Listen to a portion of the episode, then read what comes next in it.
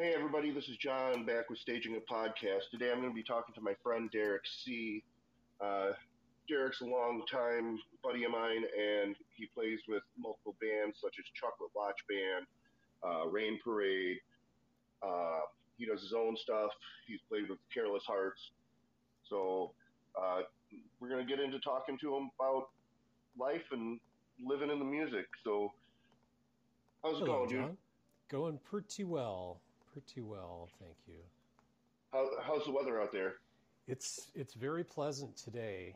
Um, we had we had a bit of a heat wave for a while, and it's cooled off to where it's about 65 and sunny right now, and uh, nice cool breeze coming in the window, and it's the kind of day that Oh, that's It's the kind of day that California people don't like for many people to know about how nice it can be because you know it doesn't want I don't want it to sound like I'm bragging. It's like, "Oh yeah, the weather's perfect," but this this time of year we we typically have some really nice weather. So it's it's a nice time to visit. well. I'll keep that in mind for uh, for some future trips. So. yeah.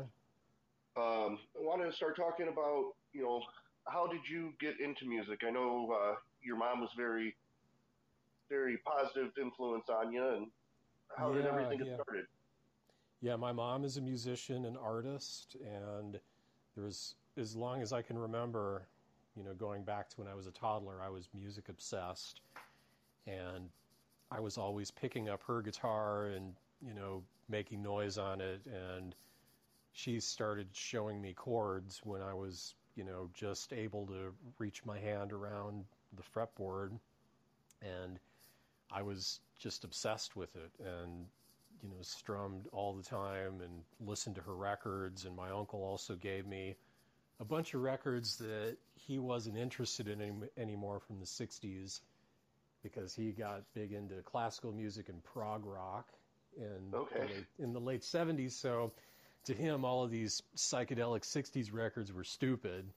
And to me, they were like the holy grail. So I, I had a I had a very strange childhood in that really all I cared about was music, and then I I had chronic asthma for a long time, so it, it really kind of kept me at home for the most part, and just practicing guitar and trying to you know learn along with records. So it was I mean it's pretty much just what I've always known and always always done. So.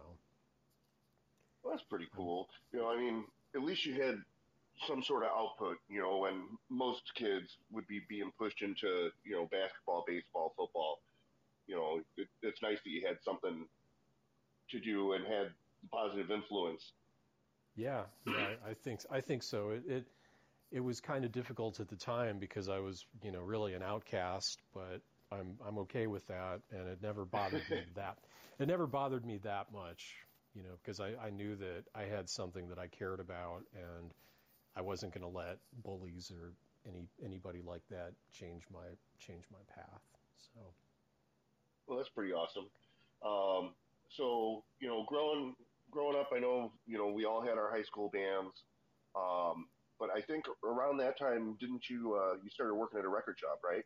I did, yeah. I um, I'll go back to eighth grade when I met my my good friend Paul Grafton, who was also kind of a. I mean, we were proud to be weirdos together, and he was yeah he was he was the new kid in school, and my family had just moved back to Indiana from California, and I I felt really alienated by by a lot of things, but Paul became my good friend, and he wanted to play music, and I encouraged him to get a bass, and he bought a bass and took to it quickly, and we just played guitar and bass together as often as we could. And then our freshman year in high school, we met Tim Fogel, who became the drummer, who was the drummer already. And the first time we got together with him, Tim was really advanced. He was he was a great drummer, and we'd played with another drummer that didn't really know what he was doing, and we tried, and that just didn't work. And then we started playing Right. with Tim, and it was like, wow, this sounds like a band.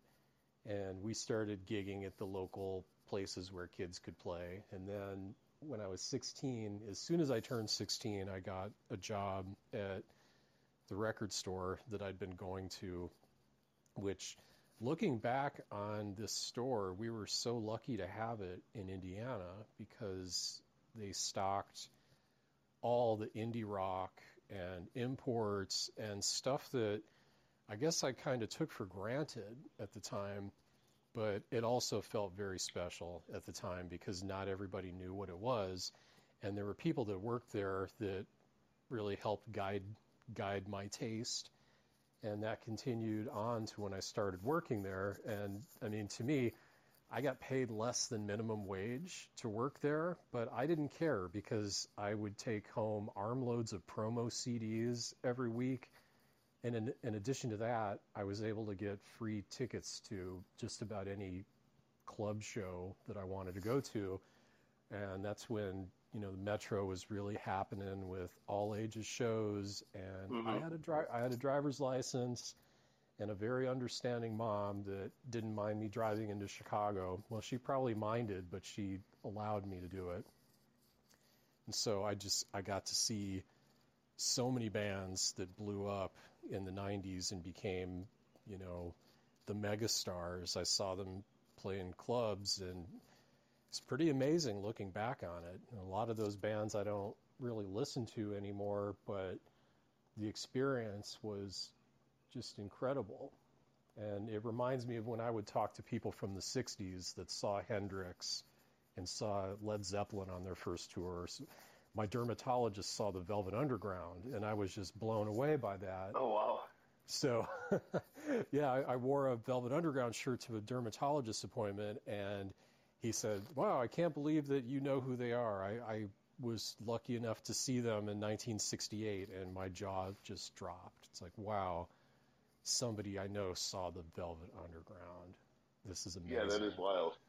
So you know, there's always been nice these thing. little, there's always been these little breadcrumbs that I've gotten that have that have really been a great education from older people and people you know close to my own age. Uh, back back in those pre-internet days when it was it, it really felt incredible to to learn these things.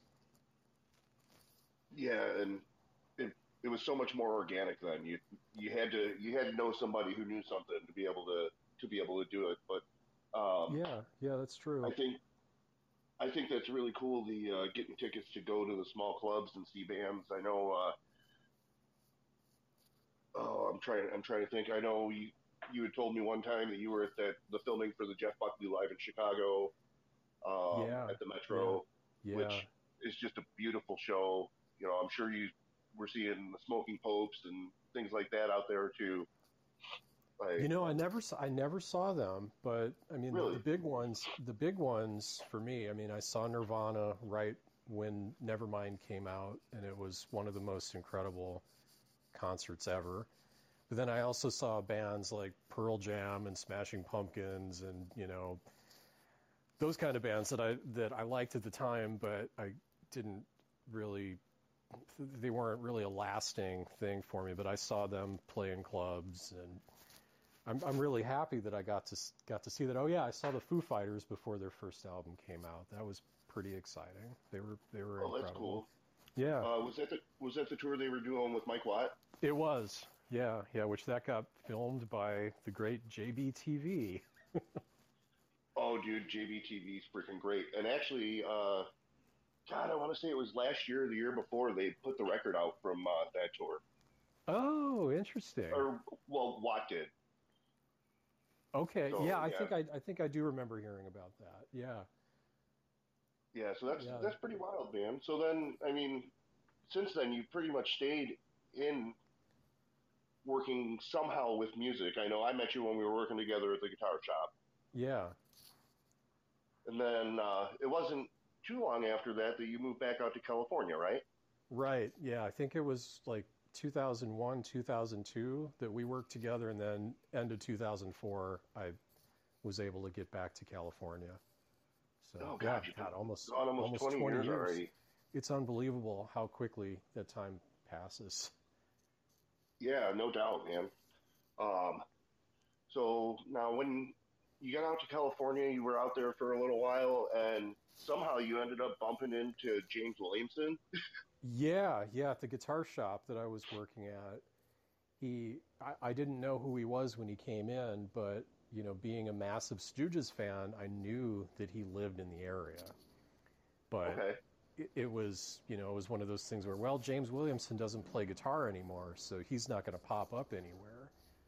But one day at the shop, a really cool guy and I started talking, and he was looking for a particular model Martin guitar that we didn't have in stock, but I knew that there was one that was coming soon because I'd ordered it.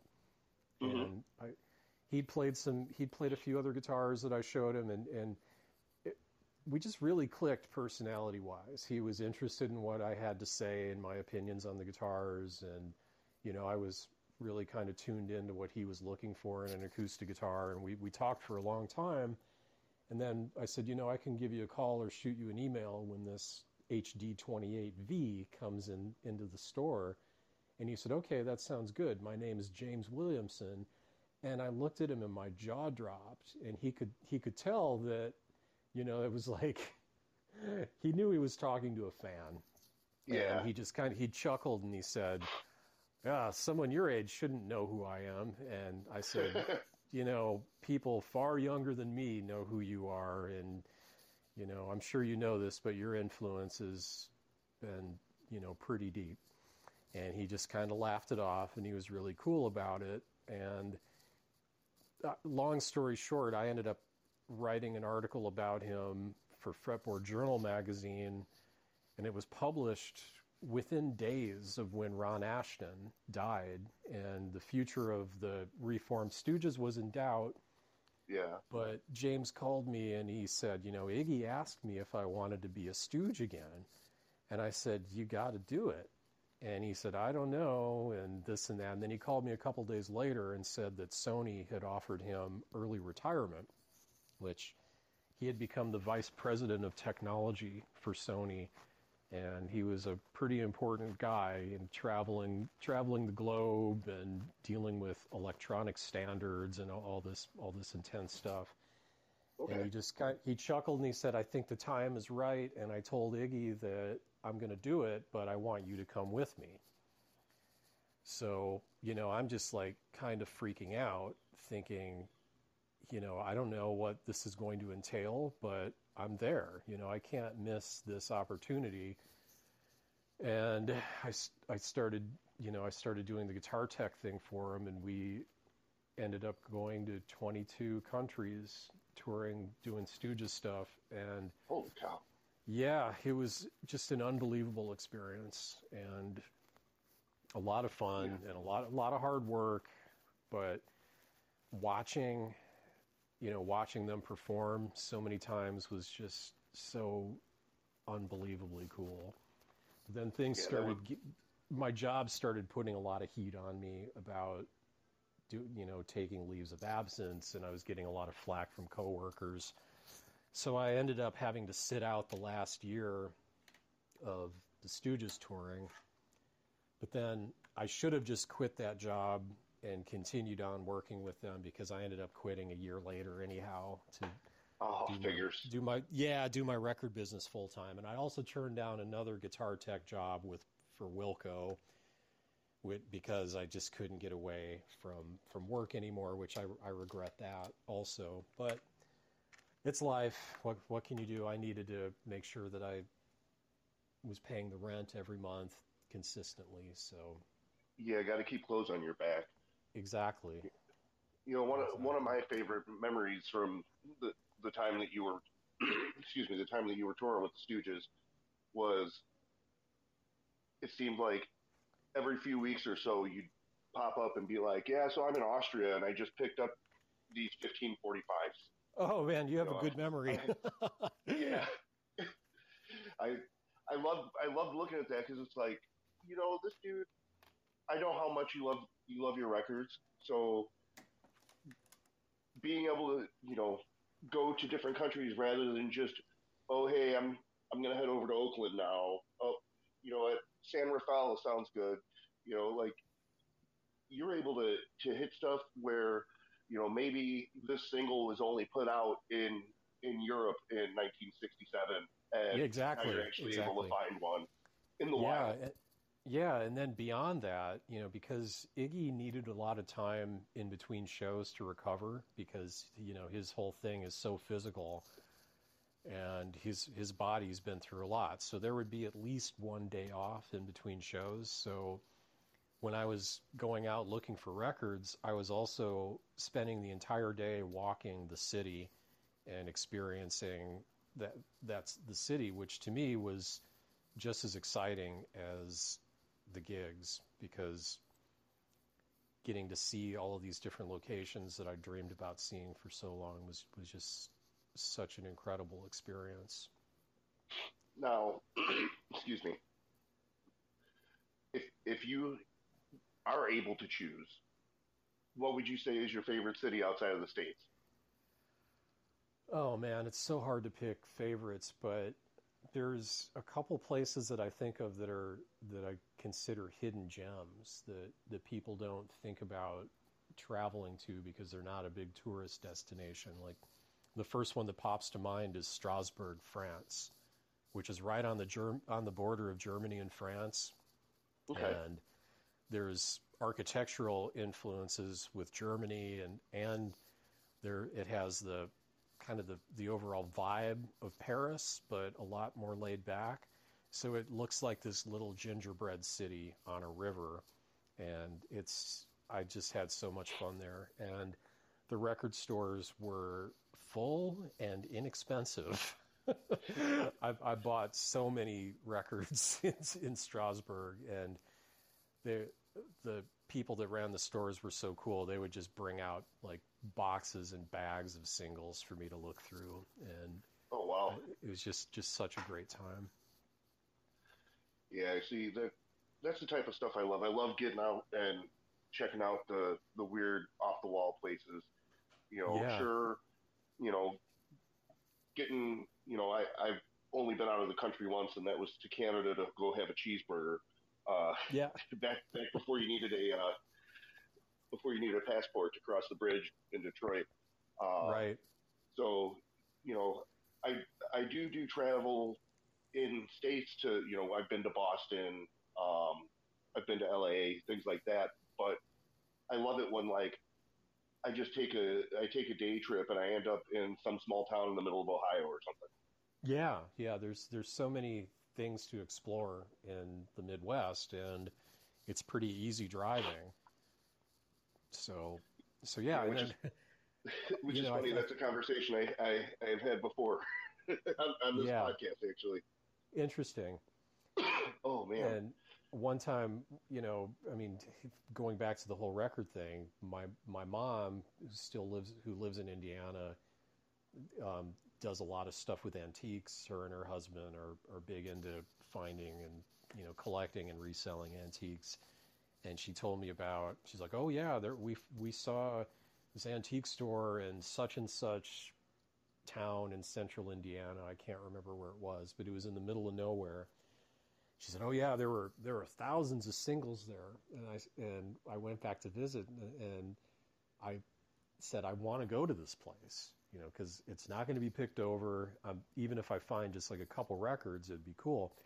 And she said, "Oh no, it's a long drive, and I don't know if you're going to find anything." And I said, and I really had to put my foot down, and we went, and I ended up, I ended up finding a five hundred dollar record there for like fifty cents. So there's oh good golly. yeah, yeah. So that was that was pretty cool. And I, I ended up buying a bunch of stuff at that store, and they were really happy to get rid of them, and I was really happy to buy them. So, so yeah. In addition to, you know, just experiencing these places, there's there's so much potential treasure to be found, and and uh, for for those those of us who like to collect. So, um, what did you end up doing after uh, after you got off of the tour? After Stooges stuff, um, I, I was playing in several bands that um, my. my I want to say that's about the time when you did the bang, right? Yeah, yeah. It was my ex-wife and I. We were we were doing that, and then I I was also I played for a bit with Joel Gion from Brian Jonestown Massacre, and we ended up doing a little tour and played Austin Psych Fest, which was which was really great. And uh, shortly after that was when I got connected with the Chocolate Watch Band.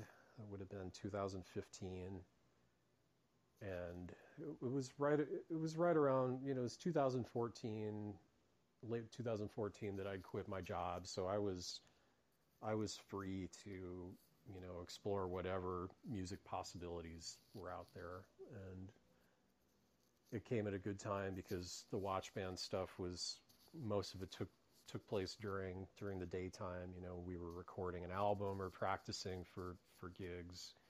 So if I if I would have had a day job, it just it wouldn't have worked. And it was also around that time that I'd started playing with Country Joe McDonald and Rain Parade, like 2015. Now, how, how, long did you um, you you did a couple of Country Joe's last tours, right? Yeah, unfortunately, we couldn't tour, but we played quite a few shows in California. He has problems with the sciatic nerve, and it made traveling difficult for him. There were oh yeah, that'd be horrible. Yeah, there were offers that were coming in from Europe and Japan, and he just he couldn't do it. And but it was really special to do those shows because he hadn't played his early psychedelic material pretty much since the 60s. And he wanted to end his career the way that it started. And it was it was just a very touching experience. And I'd, I'd been a fan of Country Joe and the Fish for a long time. So playing that music with him, and you know, I'll, I'll never forget the last show that we did he wasn't even able to stand for the for the last few shows because he was in so much pain. So he, he sat in a chair, and we were playing section 43, and I'll never forget him looking over and just had the he had the biggest smile on his face, like you know. I'm I'm looking into what he was thinking, but I it was it felt like he was so proud looking back on his career yeah. and reali- realizing how groundbreaking that music was and how it was connecting with an audience as he was retiring from the music business. So that that was just a, a really really incredible experience. Yeah, that's got to be uh, you know on his side of things, just you know, um, like you said, pretty much amazing. You know, just to sit back and think, man, you know, I really did it. Yeah, yeah, you you you got it. It's that's exactly what I was reading into him, and and with some conversations that we had, he more or less expressed that too, in a in a very humble way. So then you said around that same time you you started playing with Rain Parade, who uh, if people don't know who Rain Parade is, they come from the Paisley Underground. Um, back, you know, things like the Bangles and uh, yeah. stuff like that. How how'd you end up just knowing people through knowing people, or?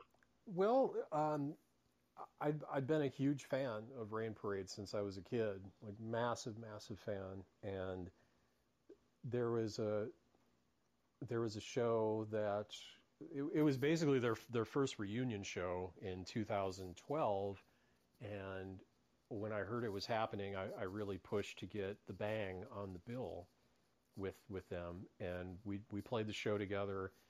And Matt Piucci from Rain Parade and I just immediately became friends, and he was very complimentary about our band, and it was just a really cool experience. And we, you know, we kept in touch quite a bit, and then at one point, he asked me to come in and do guitar tech stuff for them, which I did. And then that turned into, hey, why don't you play acoustic guitar at this gig on these songs also. So I started playing a bit, just a few songs, and then it ended up being, you know, before I knew it, it was, you know, you're basically in the band. Let's figure out something for you to play on on the whole set. So it was okay. Yeah, yeah. It it was a, a nice organic entry in, into playing with them it's funny how how that works sometimes. You know, like being uh, being the background ends up pushing you to the foreground. Yeah, it, it was pretty mind blowing, and I I just you know every day I think about how fortunate I am that I've been given these opportunities to you know not only play with, but I learned so much from those guys. Him, Matt, and Steven Roback have this you know relationship as songwriters and partners that goes back over 40 years and they put so much love and care into what they do in the creative mm-hmm. process it's completely made me rethink how to how to write songs and you know I've I've always kind of with my own music I've always been very much of the let's just get it done and make it happen spontaneous kind of kind of school mm-hmm. but I've I've learned so much from watching them that it's made me rethink and put a lot more time and effort into songwriting and arranging and and um, doing it, looking at it in a way that it, it, you know it doesn't have to be done in a hurry. Let's let's take our time and make sure that it's exactly what we want to do. So that's that's been huge. And uh, if I'm if I'm correct, you uh, recently been recording with them some more, right? Yeah, yeah. First Rain Parade album since 1985. So that's really exciting. And oh wow, yeah, the songs that they've written are phenomenal, and I I just can't wait for this album to be done and for the fans to hear it because it's it's you know, I can I can separate myself as a band member and and speak as a fan and say that it's just it's it's going to completely satisfy people that have been with the band for you know fans of the band from from the beginning or for the last 10 years or or you know however long it, it's just no, it's um, really great stuff so you guys are still currently working on it don't have a like a release schedule yet? Right. Yeah. The all of the all the music tracks are done now. Just um, have to get vocals vocals finished, and then it'll it'll be ready to release. So hopefully, hopefully there'll be some kind of a release plan figured out in the next few months. Okay. Yeah. Whenever whenever it comes out, I'll uh, toss the information up on the uh, on the podcast page just so that people know that it's that it's happening. Most excellent. Thank so, you. Um, so you're doing that, and then you're also you said you've also been playing with Chocolate Watch Band, who's like '60s psychedelic, really pioneers of the psychedelic uh, thing there in California, huh? Yeah, yeah, they were they were one of the first, and you know, we haven't done much in the last few years. I've I've done some remote recording collaboration with David Aguilar, who's the original singer, and hopefully some of that will come out soon. But you know, with especially with pandemic stuff, there there just hasn't been any any watch band action. But yeah, that's been uh, that's been pretty hard on on everything. Yeah, you know? yeah, it has been. I mean, luckily with Rain Parade, we were we were collaborating by sending files and recording tracks for for the demos of the songs that be that are going to be on the new album. Um, so but thankfully, I, I had. Makes, sorry, go ahead. Yeah, thankfully, I had that to work on, and also finishing up this Gentle Cycle record that's coming out soon. You know, we we really had nothing but time to make sure that that was that was done to done to our satisfaction and just being able to record at home and Dropbox files to collaborators was was really a sanity saver during during the whole lockdown period. Yeah, and it's uh, it's kind of nice that we can do that now, and it doesn't have to be you know everything going through the postal service and right, if it's actually right. going to make it there. And exactly, um, well, yeah, yeah, that's pretty awesome. So you said uh, that the Gentle Cycle stuff's getting pretty close to being done too, then. Well, it's done. It's it's been finished oh, for all. Yeah, it's been finished for almost a year, and it takes it just takes so long to get a vinyl pressing done. We our label sent the master to the pressing plant last May, and we just got word yesterday that it went to press yesterday. So hopefully, oh, yeah, hopefully that means that it's shipping out to us next week, and we can get it out to the people that have pre-ordered it. See? But yeah, it's it's um, really frust- it's really frustrating how long it takes to get a record pressed.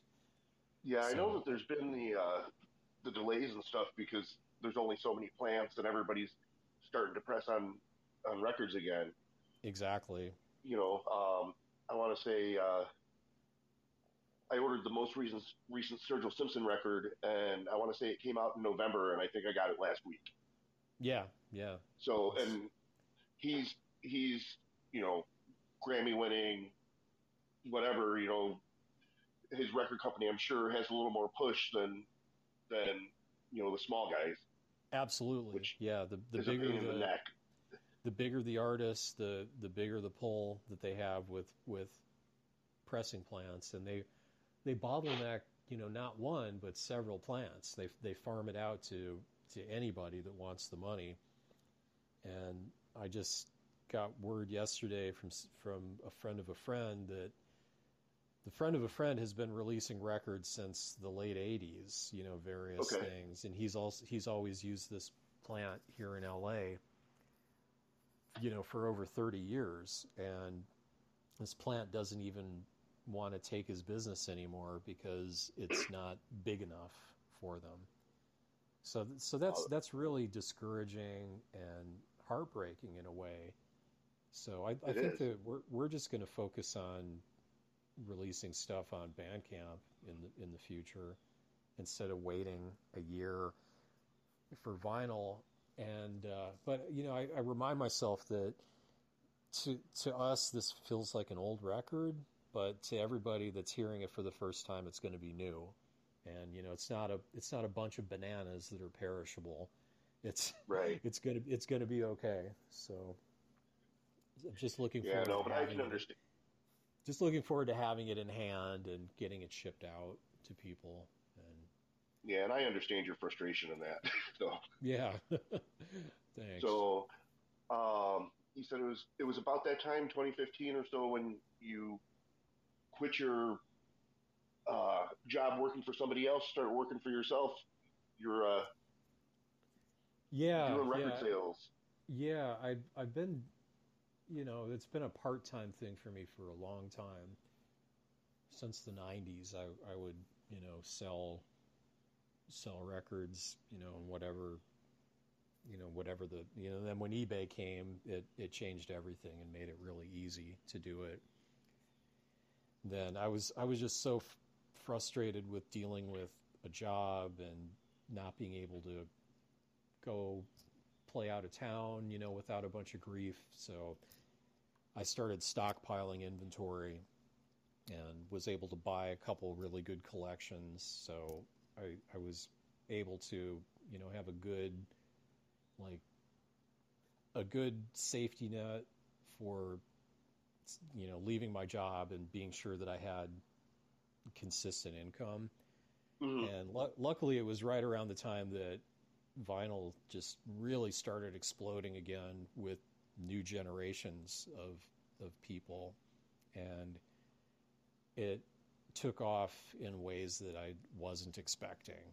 It it really just snowballed and became this huge cultural phenomenon again, and it's been really cool watching that happen. And with a lot of a lot of my customers have become friends, and they're you know younger people scattered all over the place that are just really excited to get records and they're having a great time with it. And you know you think about it somebody who's say 22 years old they didn't grow up at all with physical medium. It's always i mean streaming or downloading has been been all that they've known so. Oh yeah, because what the I, I think the first iPod came out in like 2003. So yeah, those 20 year olds by the time they have a memory, everything's in your pocket.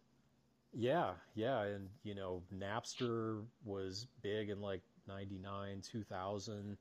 So I mean that's over 20 years now. So it's it's really mind-boggling to think about it, and it really did surprise me to see younger people get into it, and I wasn't expecting it at all. But I'm sure happy, you know, for a number of reasons that that it's that it's taken off like it has. Yeah, and it keeps going too. Like I, at least you know, sometimes throughout the year, but at least every Christmas, I've got friends saying, "Hey, I want to get my kid a, a starter record player. What should I get? And where can I go to find records?" And it's like, okay, cool, yeah. Now you're talking. Now you're talking my language. You know. Yeah. oh, that's uh, that's great. You know, uh, I don't know if you remember S and J over in Highland. They moved over to Griffith now. There's another one right around the corner. There's uh, a shop in downtown Porter. Another shop opened just actually uh, just opened today or tomorrow in uh, downtown Chesterton. Wow. So, you know, luckily we're having things pop up around here because for a while it was just, well, Goodwill and um, occasionally if you went to like the antique shops, you know, you'd find a rack and then it's like all that stuff that sure it might be good for one listen, you know, the Lawrence Welks and all the, all the old stuff, not not the fun old stuff. yeah, yeah, the so, granny records. Yeah. Oh man. So, um, do you do all of your sales through Discogs, or do you uh, do you ever like go out and have uh, do the do the live like uh, record shows? I haven't done any shows in a long time. I, um, I, I really like just doing the online stuff. So it's mostly Discogs, a little bit of eBay, but 98% Discogs. Okay. Yeah. Yeah, I was just I was just curious because I know I've been seeing more uh, more shows popping up now that you know things are hopefully starting to get back normal. Yeah, yeah, uh, yeah. It doesn't so, surprise me.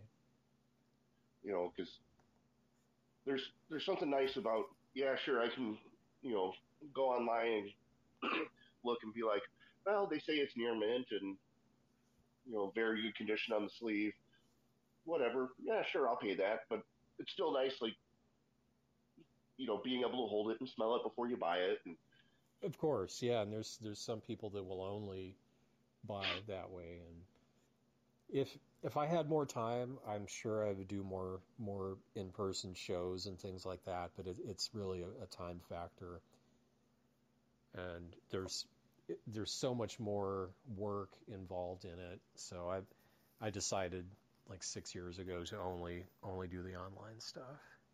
Okay, so um, I know that you were a uh, avid guitar collector as well. Have you you come up on any uh, decent vintage gear recently?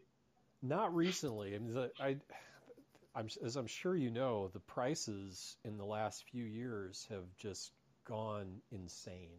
On oh yeah, not even just vintage stuff, but used guitars in general. I look at I look at things on Reverb or wherever and just think, my God, how is this possible? And then a couple days later, they're gone. Yeah. So I'm, I'm very happy with what I have, and I don't really have any desire to buy anything else. So I'm, I'm glad that I got that all out of the way. The last, I did get a really good deal a year ago on uh, 69 Gibson SG Standard that's become possibly my favorite guitar. And that okay. popped up, it popped up on Reverb, and it was also local. And I contacted the guy immediately, and I said, I'll be I'll be there as soon as I can with cash to buy this because it was, even at the time, it was so below market value that I couldn't pass it up.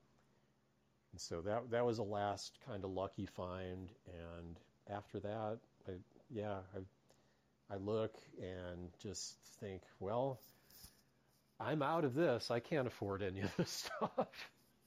yeah, it's it's kind of ridiculous. Like I just think that big bump that, that happened in the 90s, because, you know, you had Nirvana and things like that pushing Sonic Youth, pushing vintage gear.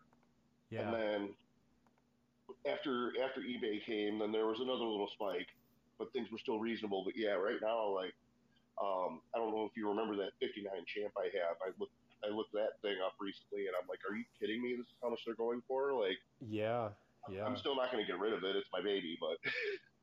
yeah, I, I definitely remember that amp. I, it, was, very cool, and it's it's so great that you still have it. Um, so let me think here. Is there anything uh, anything that you need to plug before we get off here? Um. Well, I think we've covered covered everything. Um, the the back catalog Gentle Cycle stuff is all pay what you want on Bandcamp at, at the time being.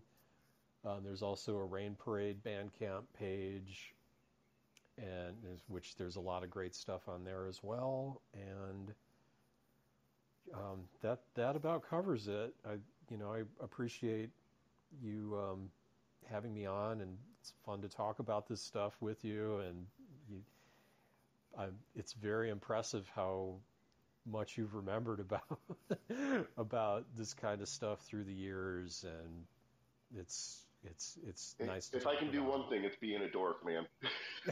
well, I'm right there with you. oh, that's great. Um, so, uh, can you just toss out uh, your social media handles if if you'd like? And, yeah, uh, yeah. On, on, Instagram, Mr. Derek See, M R D E R E K S E E, and just Derek See on Facebook. All right. Well, dude, it was great talking to you. Um, after, because uh, as soon as I hit stop, it, it's going to cut us off. So um, afterwards, I'll send you a message or something through Facebook to get the last couple of things I need to get from you. Great. So uh, I hope you have a good rest of your afternoon. I know I, I got you kind of right at lunch, so. Um, Every yeah, it was a good it was a good time to take a break and talk, and uh, yeah, thanks thanks again, John. Really good talking to you. Oh, no problem, dude. You take it easy and have a wonderful day. You too. Bye bye. Bye.